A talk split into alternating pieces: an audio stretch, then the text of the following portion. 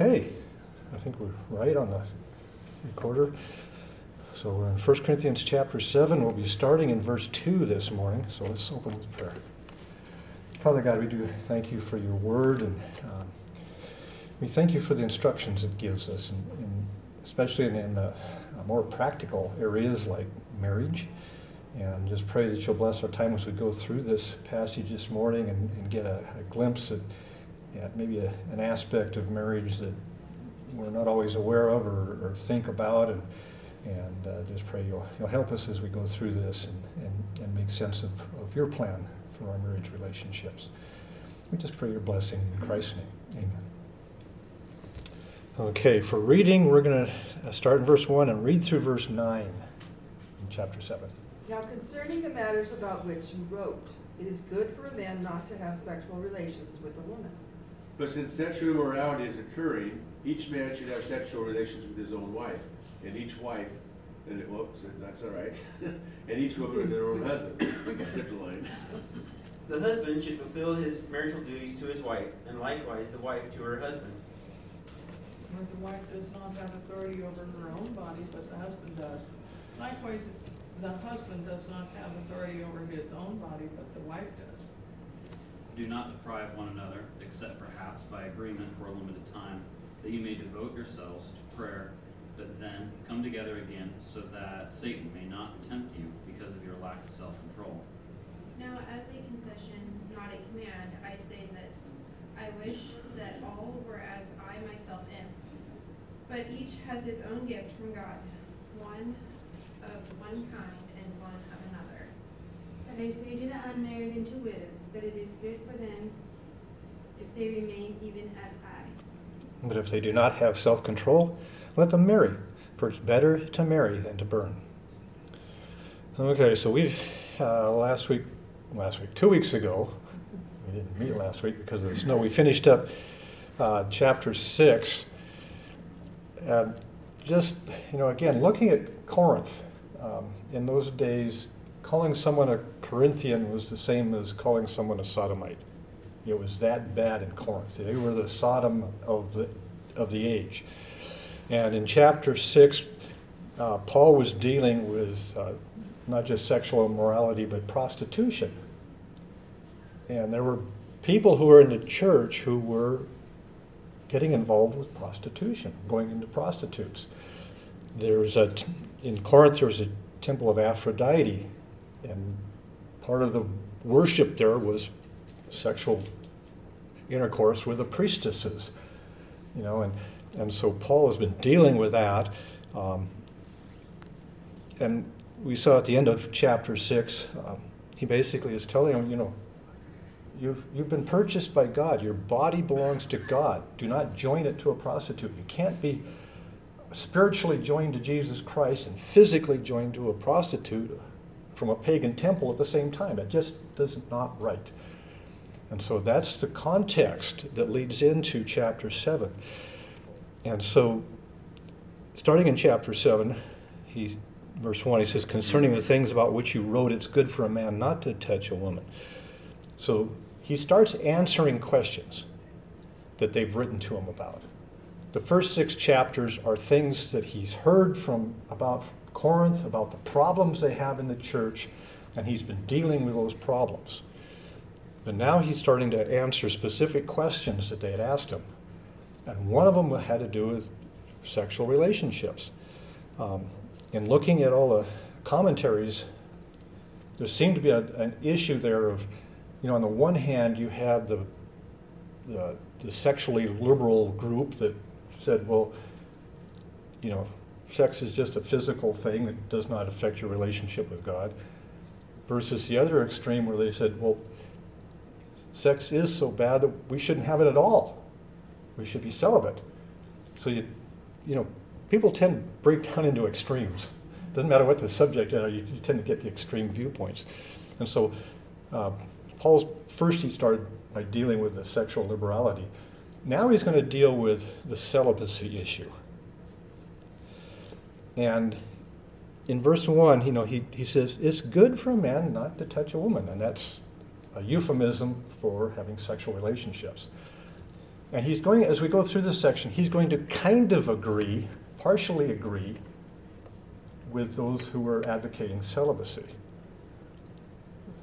However, he's not going to completely agree with them, and that's why we, we get into marriage.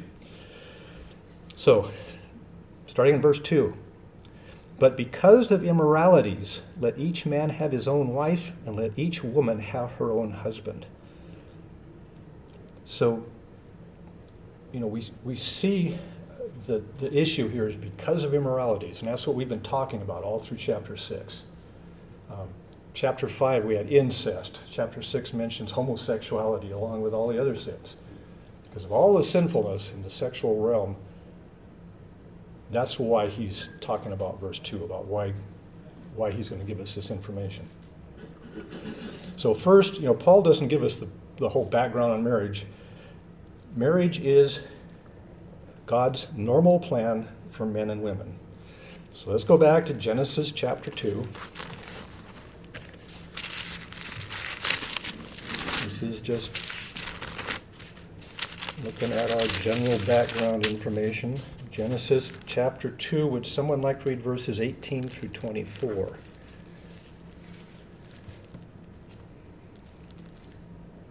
Then the Lord God said, It is not good that the man should be alone. I will make him a helper fit for him.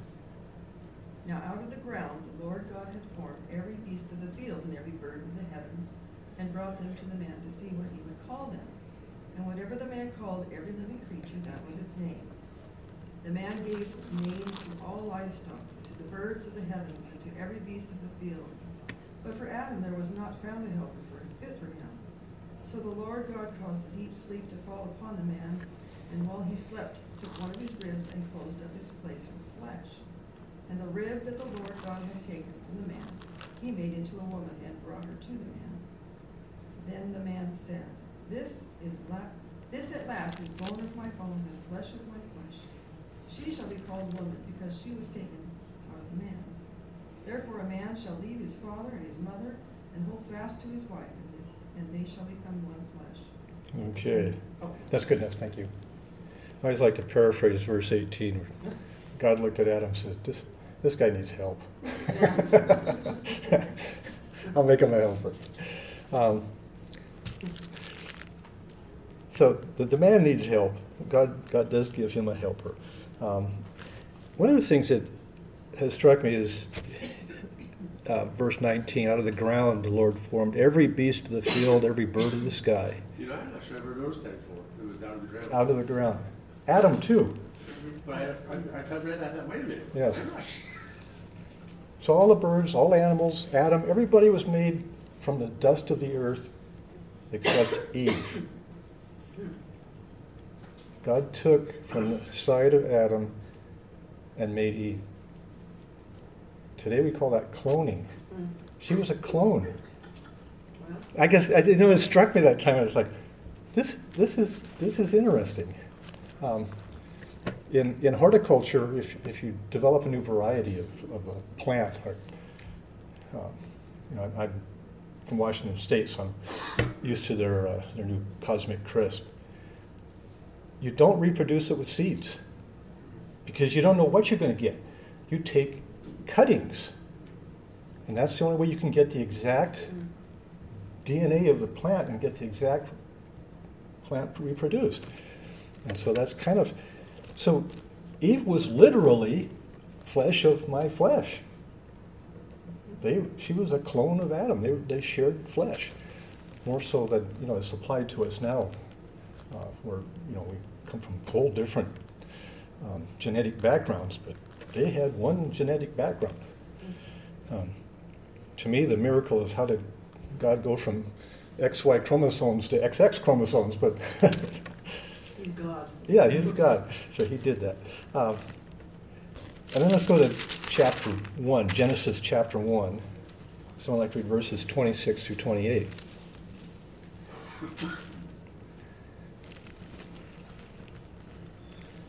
Then God said, Let us make mankind in our image, in our likeness, so that they may rule over the fish in the sea and the birds in the sky, over the livestock and all the wild animals, and over all the creatures that move along the ground. So God created mankind in his own image. In the image of God, he created them. Male and female, he created them. God blessed them and said to them, Be fruitful and increase in number, fill the earth and subdue it. Rule over the fish in the sea and the birds in the sky, and over every living creature that moves on the ground. Okay. So we talk about God being made, or man being made in God's image. Uh, you know, we usually think of that as just being totally the non physical part of us. But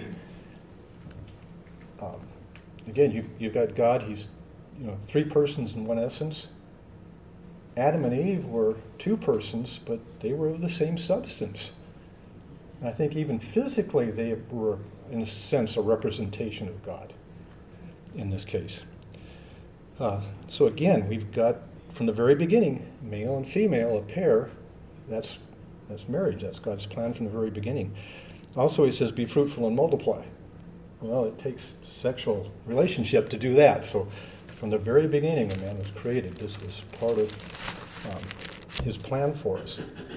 Um, then going back to the New Testament, let's turn to the book of Hebrews, chapter 13. Hebrews 13, someone like to read verse 4.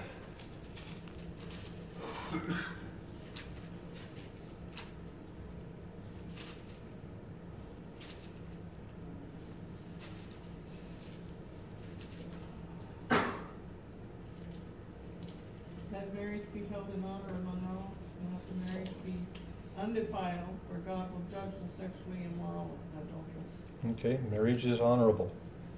It's a positive thing. Those who defile that relationship are to be judged.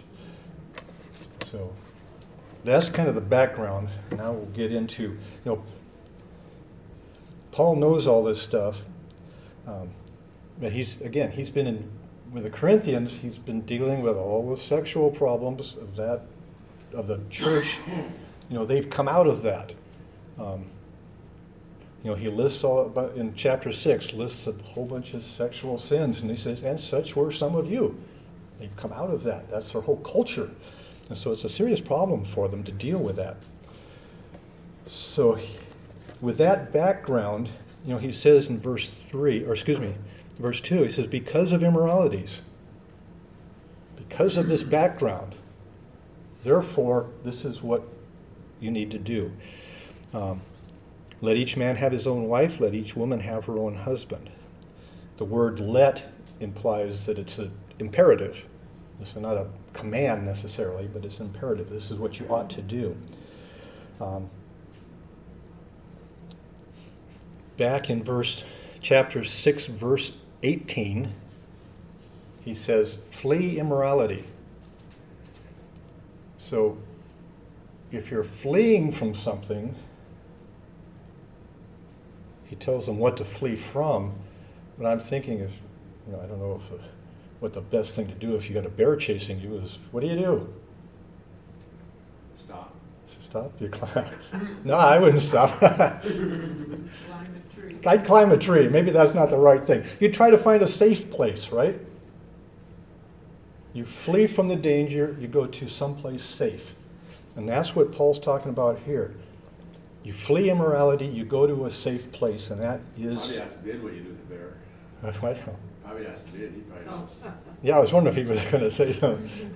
I mean, there'd be, I, I would climb a tree. You can climb a tree, yeah. Potentially, yeah. Yeah. Depends, So you find a safe place. You could outrun it, right, Bid? Yeah. yeah. That's if you could. Right. I could not run a bear, no. Might be lunch. Find, find a close tree close by. Yeah. Um, so where's our safe place? We flee immorality. We go to a safe. It's, it's our marriage, our spouse. So this is where we flee to. You flee to a spouse. And so that's what Paul is explaining here in verses two through five.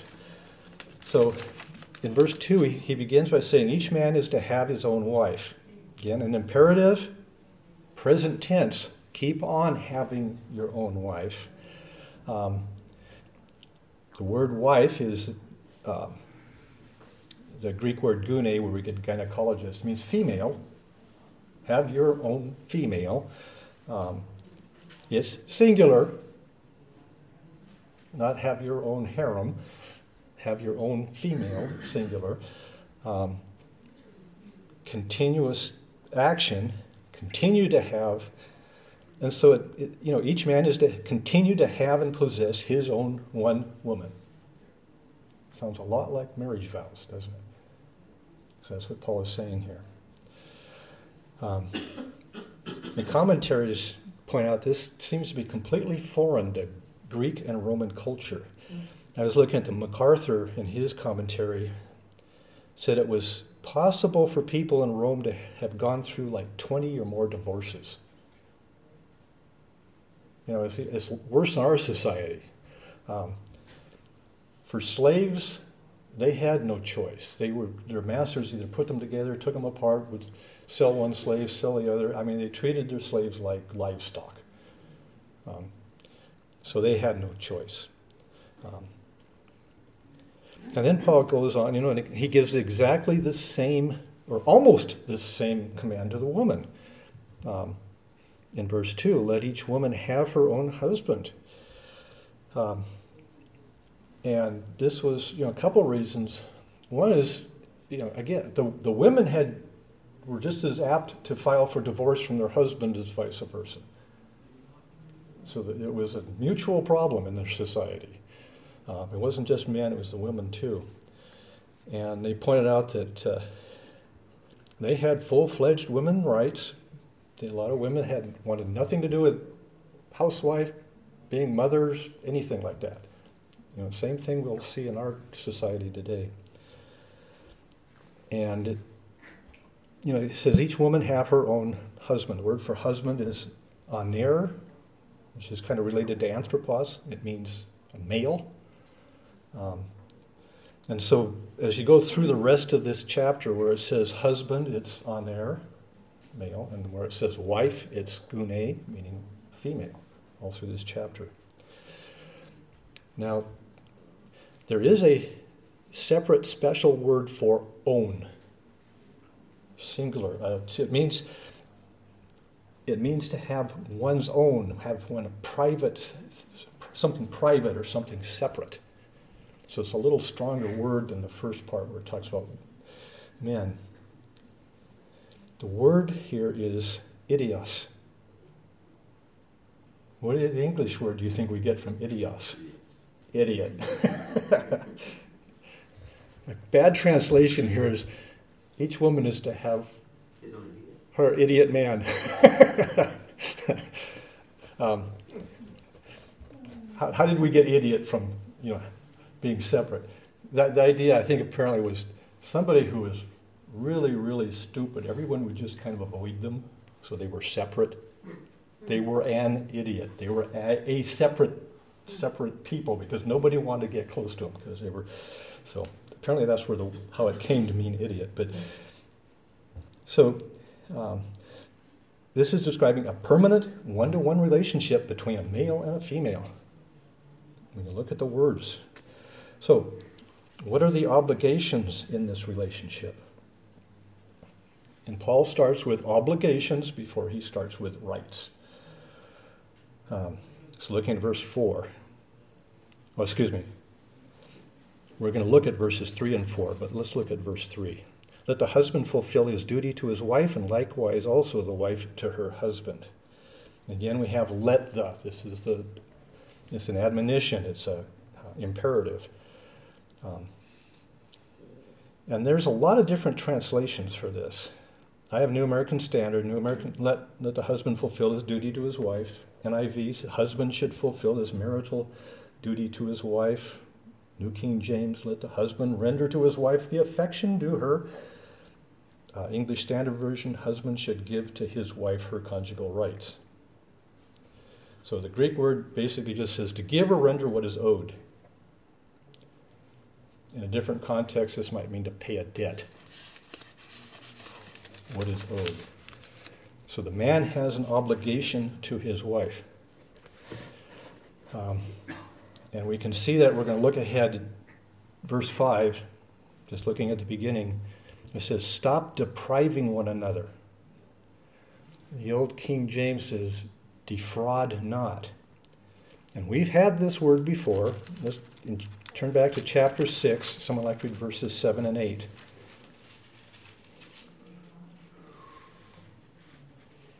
The very fact that you have lawsuits among you means that you have been completely defeated already. Why not rather be wronged? Why not rather be cheated? Instead, you yourselves cheat and do wrong, and you do this to your brothers and sisters. Okay, here's the word, your version translates it cheat. The American Standard translates it defraud.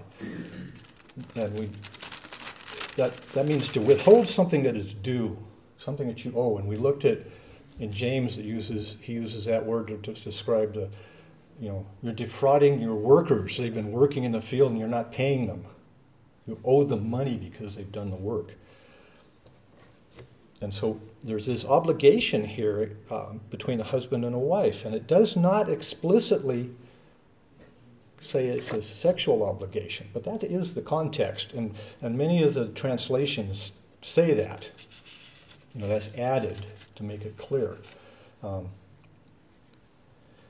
but what he's saying is a man has an obligation to protect his wife from the sexual temptations of the world by providing uh, sexual satisfaction in a safe and holy relationship. That's his obligation to protect his wife.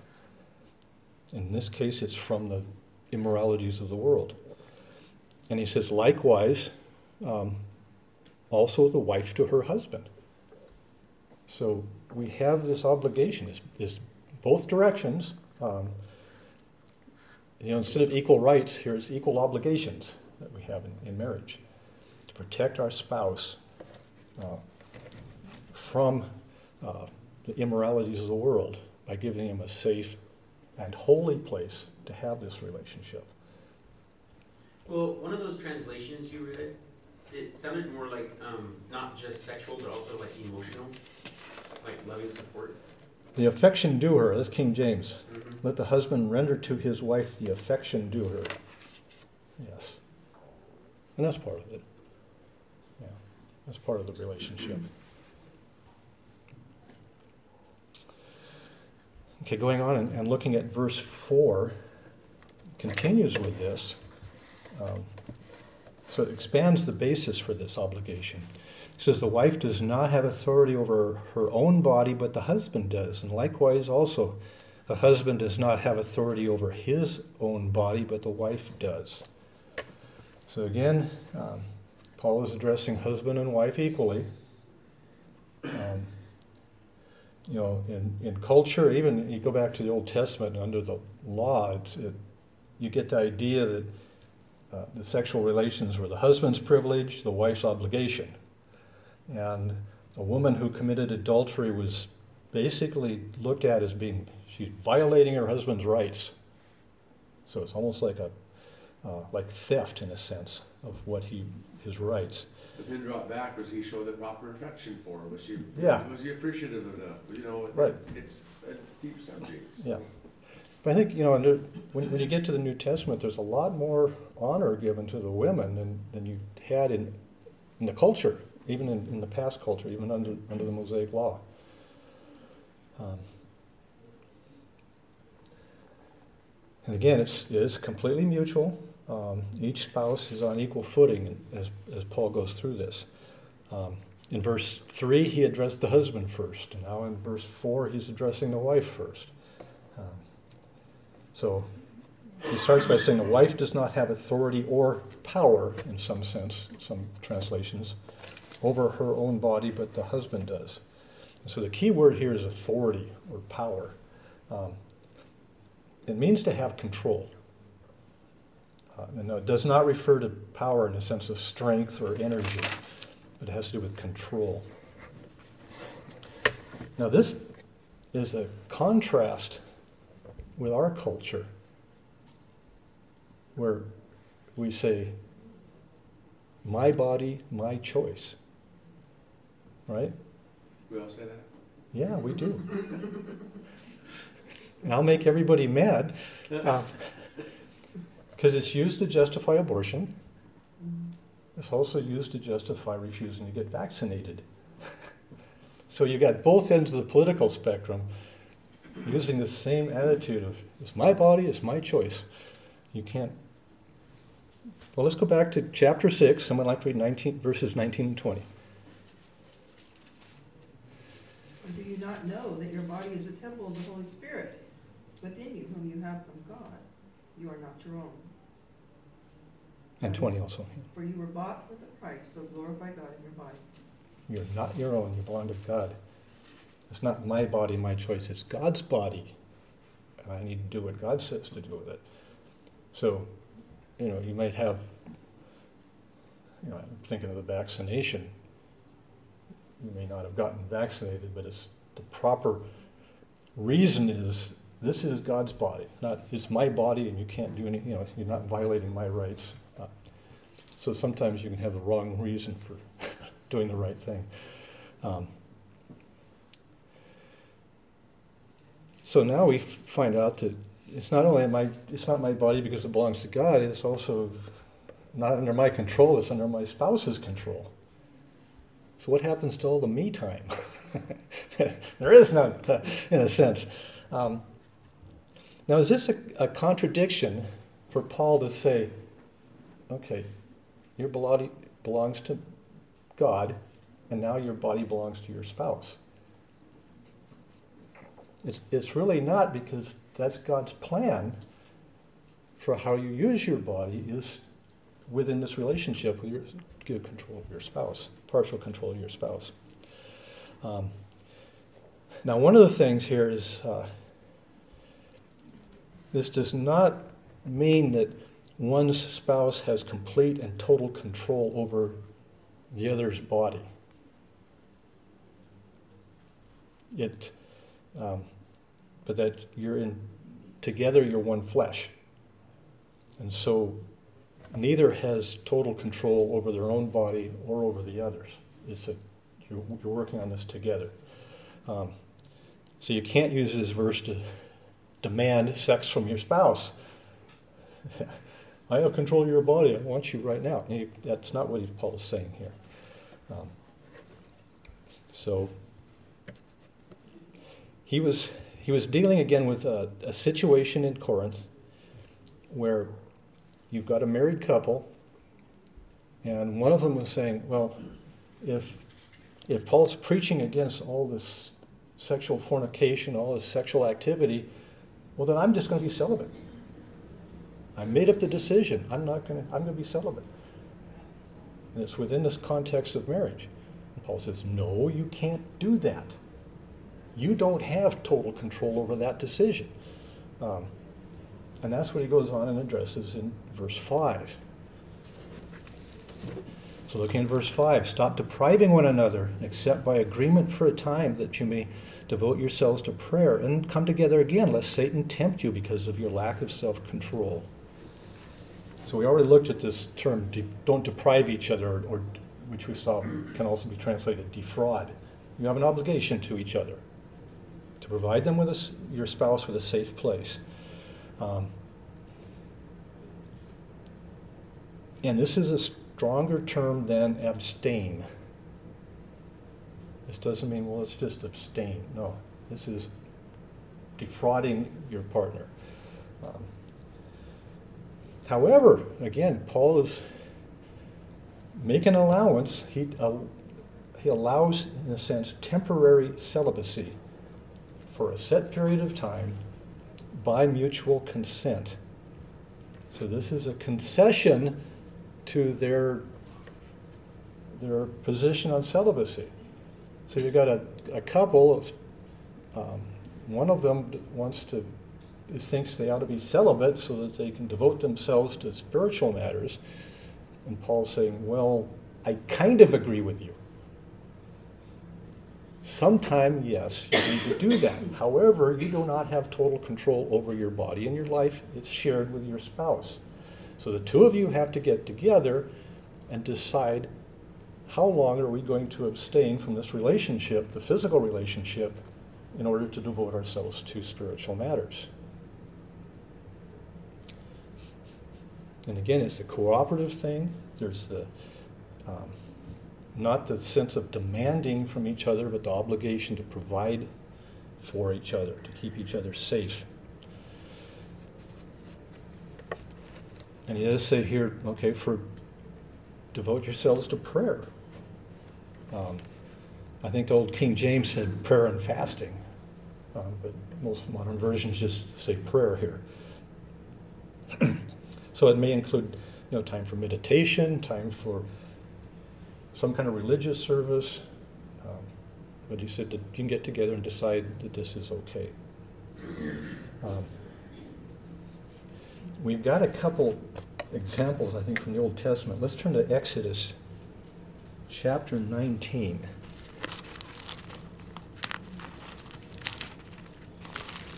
God talks about separating yourselves from sexual activity for a period of time. Um, okay, chapter 19 in Exodus. Someone like to read verses 14 through 17 for us.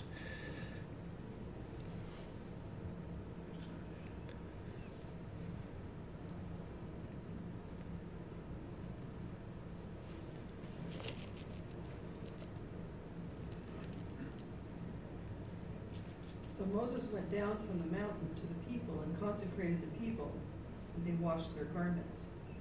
And he said to the people, Be ready for the third day, do not go near a woman. On the morning of the third day, there were thunders and lightnings, and a thick cloud of the mountain, and a very loud trumpet blast, so that all the people in the camp trembled. Then Moses brought the people out of the camp to meet God, and they took their stand at the foot of the mountain. Okay, so here's a spiritual duty is to go meet God. God says, okay, I want you to abstain from sexual relations for three days before this. Um, so you can focus on what's coming up. Also, let's turn to book of Joel.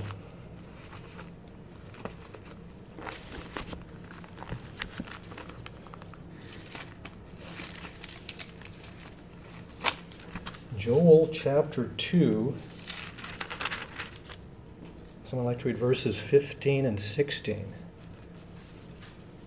Blow the trumpet in Zion, consecrate a, consecrate a fast, call a solemn assembly, gather the people, consecrate the congregation, assemble the elders, gather the children, even nursing infants. Let the bridegroom leave his room, and the bride her chamber. Okay, so here this is this is definitely pulling everyone together for a special spiritual uh, event um, in coming to God and, and um, basically confession and weeping and prayer to God to avoid the upcoming judgment. But when it, at the end of it, says the bridegroom come out of his chamber, the bride come out of her, uh, oh, out of her chamber, and that means you come out of the the marriage chamber You'll come out of the sexual relationship of a, of a new married couple um, because this is more important. We have a special uh, spiritual thing going on here. Um, so, you have a short period of time, you're devoted uh, to religious duties. Your, your spouse is left without this sexual protection. Your spouse is vulnerable to attack. And that's what Paul says here. Um, lest uh, you come together again, lest Satan tempt you because of your lack of self control. So Paul is warning them about the, the attack that may come during this time when, when the, this married couple is abstaining from sexual activities. Let's look at 1 Peter chapter 5 verse 8.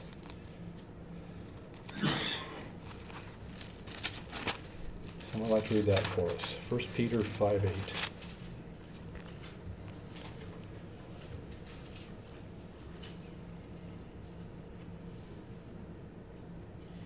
Be alert and sober mind. Your enemy, the devil, prowls around like a roaring lion looking for someone to devour. Okay. Looking for someone who's to devour. You, I don't know if you, whenever you watch these uh, wildlife shows and you got the whole herd of animals and the predators, they follow along behind the herd looking for the weak ones. They're easiest, the easiest one to capture. And so, you know, your spouse might have a weakness in this area, is what Paul's saying. And if you don't protect them, this lion's going to get them. Um, do you ever think that Satan knows your specific weakness? Have you ever had you ever had something happen? Yes, sometimes I've been in situations like, oh come on, this is a little too obvious. I know my weakness. This is way too obvious. um, Satan's tempting us in that area. So he knows, in a sense, who lacks the self control in sexual situations, and he will send temptations for them. So don't leave your spouse hanging out there um, give them uh, protection.